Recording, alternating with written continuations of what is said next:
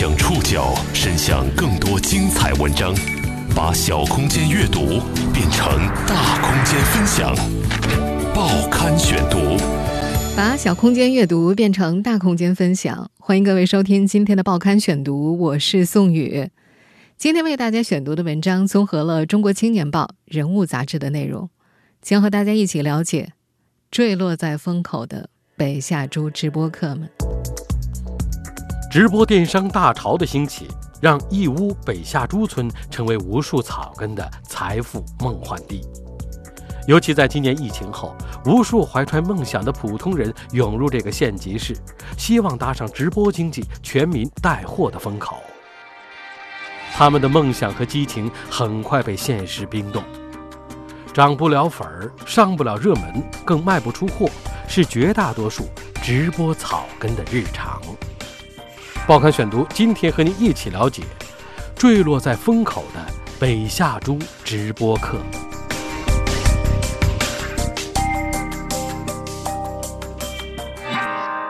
中国人口净流入的大城市很多，但如果要说县级市的话，只有被称为世界小商品之都的义乌，才有这种令人愕然的人口吸纳能力。常驻义乌的本地户籍人口只有50多万，外来人口数量却在150万以上，比例超过了1比3。尤其直播电商大潮兴起之后，无数普通人被吸进了义乌的致富幻梦里。沿义乌城北路一直向东，经过义乌国际商贸城，在一个车辆陡然增多的路口向北转，就能看到一块非常醒目的户外广告牌：中国网红直播小镇。更早之前，这块牌子用红底黄字写着：走进北下珠，实现财富梦。北下珠村最不缺的就是梦想，几乎每一个来到这里的人都相信，这个义乌旁边的小村子有当下最大的风口。为什么说咱们义乌鸡毛换糖就好比是野火春风？我们现在听到的这个片段出自3年前一部讲述义乌创业的电视剧《鸡毛飞上天》。在这个闷热难耐的秋日里，那些徘徊在义乌北下珠村的直播客们都以为他们会乘着北下珠的风飞上天去。50岁的英姐就是他们中的一个。到北下珠前，她在吉林老家卖烤红薯，连微信都不会发。如今谈到自己到北下珠的原因，她已经有套说辞了。他说，现在是 5G 时代，直播经济全民带货是大趋势，只要坚持，机会早晚会来的。一口气讲完这段话的时候，他像是在背诵一个标准答案一样。遗憾的是，趋势还没在英姐身上体现。她来北下珠4个多月了，她的直播间里通常不会超过20个人，每天的出单量大多都是个位数，赚个10几块钱。英姐口中的机会指的是爆单，某条短视频或者某场直播忽然大火，带动商品冲到几万甚至几十万单的销量。在北下珠，关于爆单的消息传播的是最快的，它经常带着诱人的数据出现在街头的闲谈里。但爆单不会公平地降临在每个人头上。英姐还在等待，她说不出爆单的秘诀，只剩下期待。他说自己要求没那么高，报个20万的就行。除了英姐，还有更多的直播客面临相似的窘境。初到北下珠村的激情冷却之后，他们必须面对的日常是涨不了粉丝，上不了热门，更卖不出货。就像萍水相逢的人见面时互相递烟一样，北下珠村的陌生人社交礼仪是伸出手机互加微信。用这里一位等待成功的创业者的话来说，在北下珠，你总希望能够抱团取暖。英姐也被加过很多次好友，但提示她收到新消息的，常常是2个不知道什么时候加入的群聊，一个叫做北下珠未来网红群，另一个叫做义乌主播发财群。爆单是这里永恒的话题，也都是别人的故事。真正报过单的人是不会在这儿闲聊的，有时候他们会互相鼓励，光靠说报不了单啊，要行动啊。可当有人问怎么行动的时候，话题往往陷入沉默。一个已经到北下株2个月，每天都在街头游荡的年轻人感叹，这里的空气蒸腾着焦虑和迷茫，压得自己喘不过气来。他大喊，风口在哪儿啊？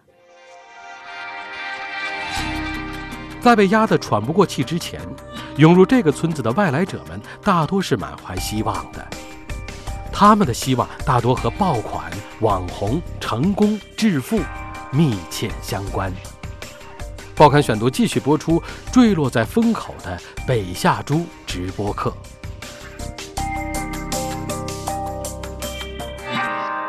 北下株村不大，一共有99栋住宅楼。从地图上看，这个村子被一条河和3条马路围成一个长方形。对很多外来者来说，这4条边就像是结界一样，圈出了一个独特的空间。初到北下株的创业者很难不被这儿的氛围感染。这里路边最常见的汽车是奔驰、宝马，印证着外界关于这里遍地豪车的传说。坐在引擎盖上的女孩卖力地喊着广告词，一旁的拉货小哥一只脚搭在电动3轮车的前杠上，头也不回地路过。村里分布着1200多家店铺，网红、爆款的字眼几乎出现在了每一块招牌上。一些常年在此地经营的店主早就深谙创业者们的心理，店名直击他们的灵魂：金渠道、大网红、富一代。英姐每天都要在村子里走上几个来回，她踏拉着一双拖鞋，步伐很快，两臂大幅度摆动，脖子微微前伸。她一只手总是攥着一个笔记本，快速行进中不时转头看一眼上面密密麻麻的信息。英姐本名叫王桂英，今年50岁，身高1.5米，体重不到80斤。到北下株之前，英姐和老伴儿在老家吉林卖烤红薯。吉林市创建文明城市，路上不让再摆地摊了。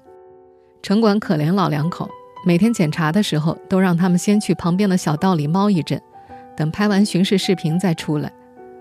但这还是影响到了经营，再加上疫情期间上街的人减少了，地瓜摊儿更加没生意，一天收入也就几十块钱。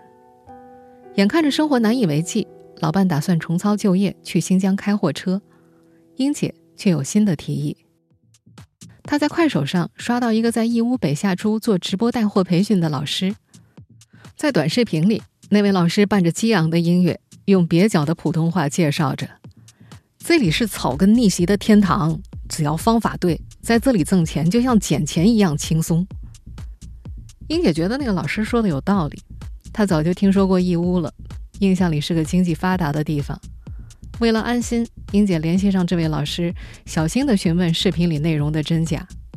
几番沟通之后，那位卖课的男老师向她承诺：英姐，你到这儿，年底要是挣不着10万，你抽你弟。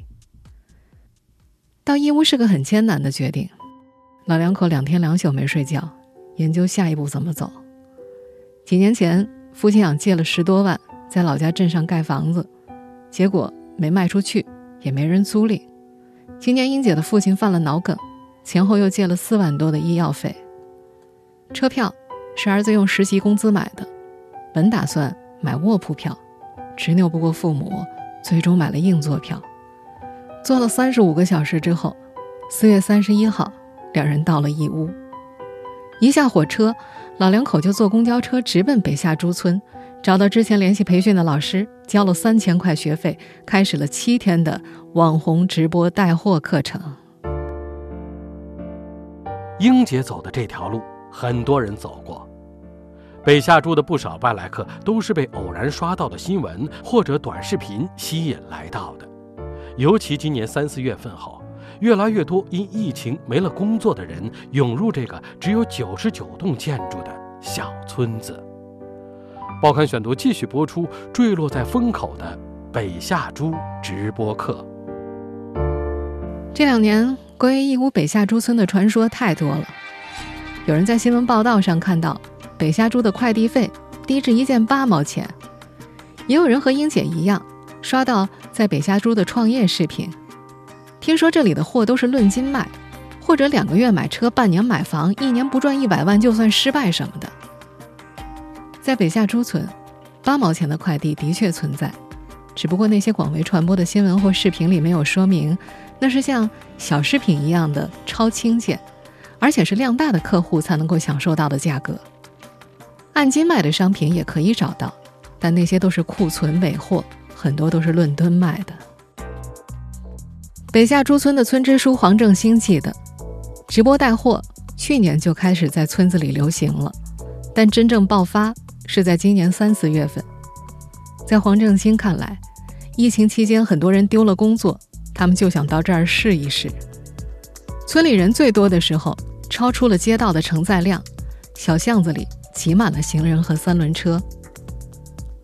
有人气的北下朱村成了真正的网红小镇，吸引更多人赶来实现财富梦。村子里的租金也水涨船高，年前主街上的一间门面租金还是1年5万，今年就涨到了20万甚至30万。有直播客无奈调侃，发财梦还没开始追呢，光交房租积蓄就几乎要掏空了。英姐也很快发现，在北下朱村直播带货并不是零投入。老两口来义乌时借的1万块很快就见底了，除了3000块的培训费，又租了间10平米的房子，1年7200块。出租屋里最贵重的物品是一台老家邻居寄来的旧电脑，桌面上没几个应用程序，其中一个叫做拼音打字练习。他们租的房子电费一度要1块2，天气再热，老两口也不会打开空调，这台电脑成了他们最大的生活负担。直播的时候，英姐的旧手机总是卡到没画面，或者直接闪退。她听说苹果手机直播好，又借了6000块买了一部新手机。老伴的姐姐卖了猪，给她凑了3000块，剩下3000块是妹妹把给母亲看病的钱打过来了。这部苹果手机是英姐身上唯一算得上精致的物品。谈到这段买手机的经历，她突然哭了起来，把手机揣在手里摩挲着，说这是自己这辈子买过的最奢侈的东西。她在日记里写道，它就是我的饭碗，我会像爱惜自己的生命一样爱惜它。刚开始直播的时候，英姐为自己的网名发愁，在吉林老家，熟悉她的人都管她叫英子。她很快发现义乌这边姐很多，就给自己取名叫英姐。打开短视频 APP， 她刷到很多某某闯义乌的名字，最后她给自己起的网名叫做吉林英姐闯义乌。她在笔记本上反复修改，设计出自己的开场白：大家好，我是英姐，来自东北吉林，一个负债20万的70后。7天的培训课程，她记满了4个笔记本的听课笔记。这些课程除了教短视频 APP 的基本操作之外，还讲授一些互联网传播理论。英姐说，她每天都温习听课笔记到半夜，搞懂了大部分内容，但一些高端知识还没学到位，比如她就是不明白什么叫做矩阵思维。那7天的培训还提供了一些励志课程，她在笔记本上写着：现实有多残酷，你就该有多坚强，既然选择了这条路，跪着也要把它走完。他还向老师求来了能量咒语，抄来贴到床头上，每天起床之后他都会大声念一遍，从而感知力量。能量咒语是这么说的：我很富有，我很喜悦，今天幸运女神与我相伴，我会顺顺顺，今天是多么美好的一天啊，充满了爱、感恩、能量、效率，我是100万富翁，天生的100万富翁。您正在收听的是《报刊选读》，坠落在风口的北下朱直播课。在很多同在北下朱村淘金的朋友眼里，英姐算是幸运的。到北下朱的第9天，她拍的一段短视频就上了大热门了，快手粉丝从1000涨到了1万多。再接下来，幸运似乎不怎么光顾了，直到9月份的第1天，能量咒语似乎起了作用。那天，英姐到国际商贸城帮网友看货，期望从中赚些差价。相比北下朱，国际商贸城主要做大货量批发，在一个装修精致的档口里，她找到了网友要的货品，英姐提出要200件，老板娘马上拒绝了。我这还有1万多单没发出去呢，做不了你这个。这是英姐来到义乌的第133天，借来的生活费眼看就要见底了。现在，这个月的着落就在这件档口里了。英姐俯身趴在桌子上说：“你现在都网络时代了，我在北下珠直播带货，你卖给我也算多一条路是不？”老板娘发出了不屑的声音。接着就是一阵沉默。英姐不知道，国际商贸城里的店铺大多都有稳定的销售渠道，即使要直播带货，也会找个几十上百万粉丝的腰部主播。这里的老板都清楚，虽然只相距2公里，但北下珠和这里很难联系到一起。求求你吧，接了我这单吧，我东北过来的4个月没挣到1分钱。英姐突然哭出了声，眼巴巴看着老板娘。或许是太过疲惫，她的眼角渗出了黄色分泌物，被眼泪裹着一起掉下来。对方把老板椅转向一侧，避开她哭丧的脸，翘起2郎腿继续玩手机。英姐不肯走，一直到中午时分，眼看到了饭点，老板娘拗不过她，最终同意给她排单。生意谈成了，一件2块钱利润，这单英姐赚了400块。来不及在这个档口喘气，他就匆匆出发去了下一站。有网友想要3块钱一条的牛仔裤，让他帮忙找货。英姐几乎每时每刻都处在匆忙的状态里，一天只吃2顿饭，遇到急事儿的时候甚至缩减到1顿。不是每次找货都能成功的，那天忙活了一下午，3块钱一条的牛仔裤他没找到。有时候找货甚至是件赔钱的买卖。一箱睡衣至今还撂在老两口的床头呢，那是网友退回来的，赔了475块。有在北下珠认识的朋友劝英姐，你得专注直播。在北下珠，每个直播客都在等待上热门的机会，这是爆单的前提。关于爆单，几乎每个生活在这里的人都能讲出一个五味杂陈的故事。报刊选读继续播出坠落在风口的北下珠直播课。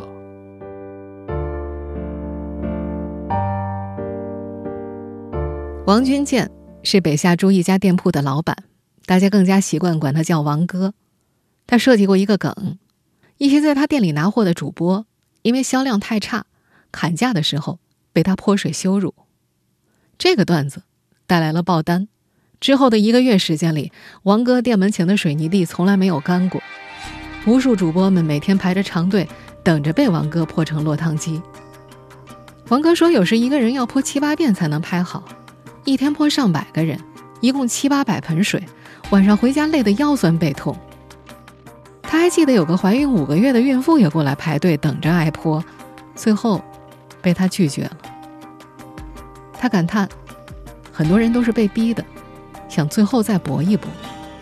他说北下珠就是这样一个地方，它能让你在这里实现梦想，也能让你随时卷铺盖走人。那个劝英姐专注直播的朋友也被王哥泼过。那个中年女人为了逃离丈夫的家暴来到义乌，期待在这里赚到钱，在县城买套房子陪孩子读书。她到义乌3个月都没有卖出过1单货。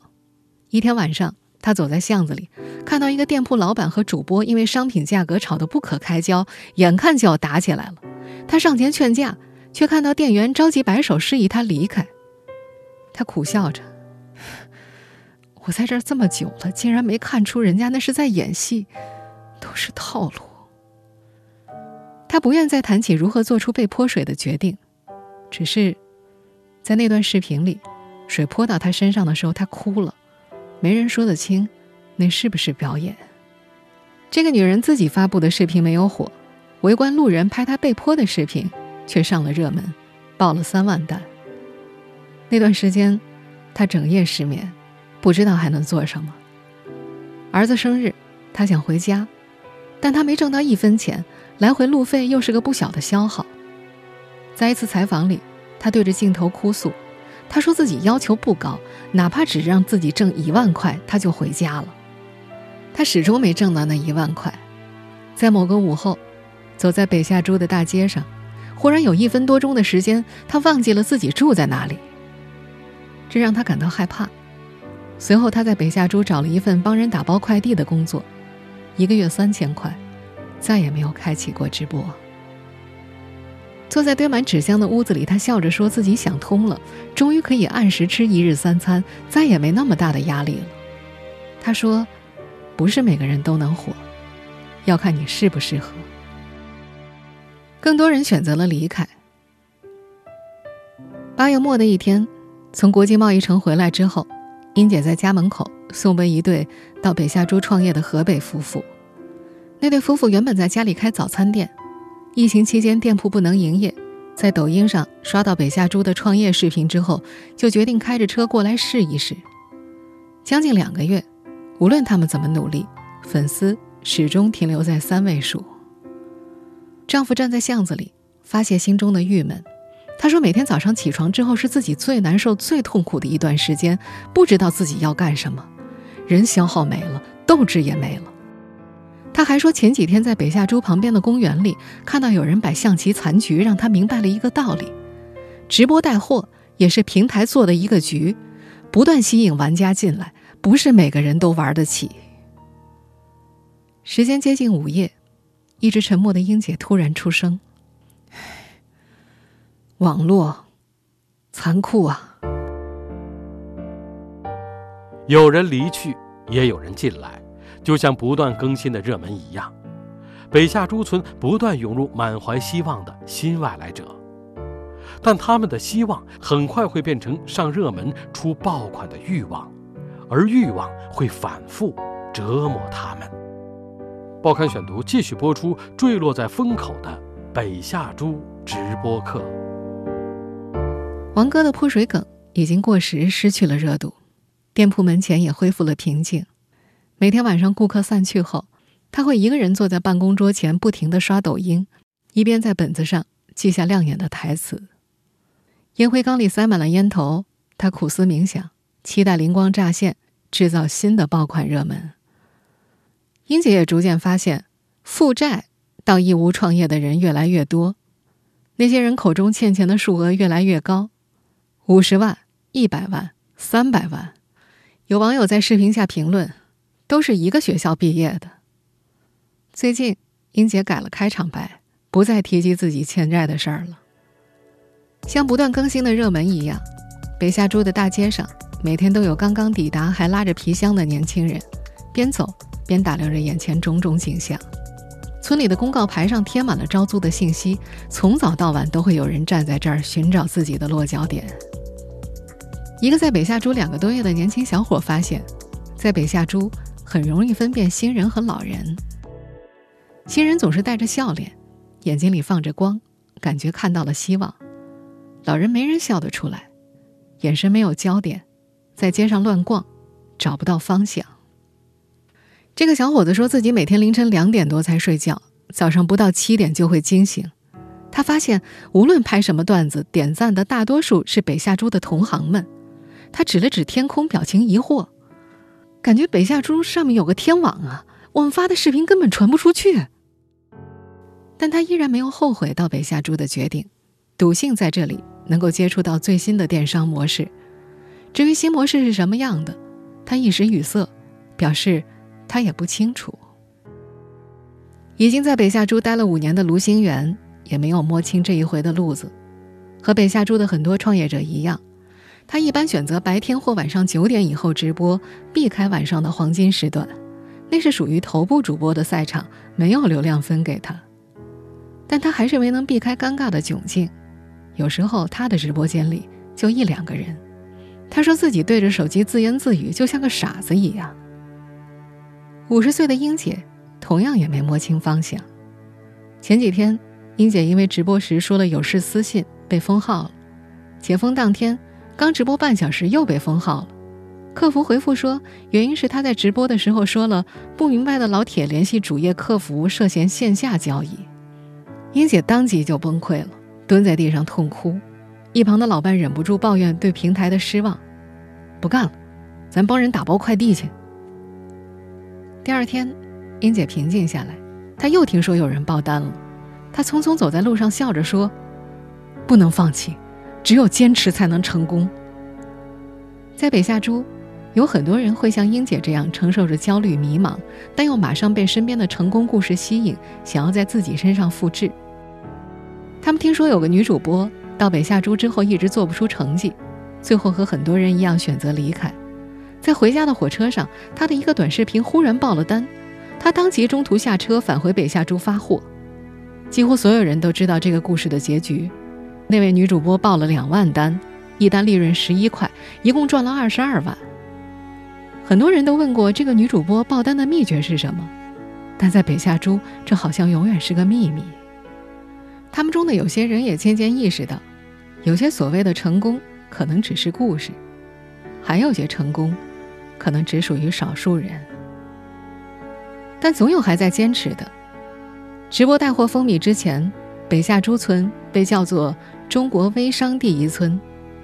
到这儿5年的卢星元是被那个风口吸引来的。5年过去，他还没有成功，但他还想在北下珠村待下去。他辩称自己看中的是这个地方，而不是这里的某一阵风。北下珠村村支书黄正兴说，北下珠从做地摊供应链开始崛起，然后经历了微商、社群团购，这里总是人来人往。不管直播带货的前景如何，北下珠村好像不会错过新的模式。那个逃离家暴的妻子注册了一个小号，工作之余，她会在北下珠的大街小巷里闲逛，拍摄别人表演的段子。她说：“万一火了呢？”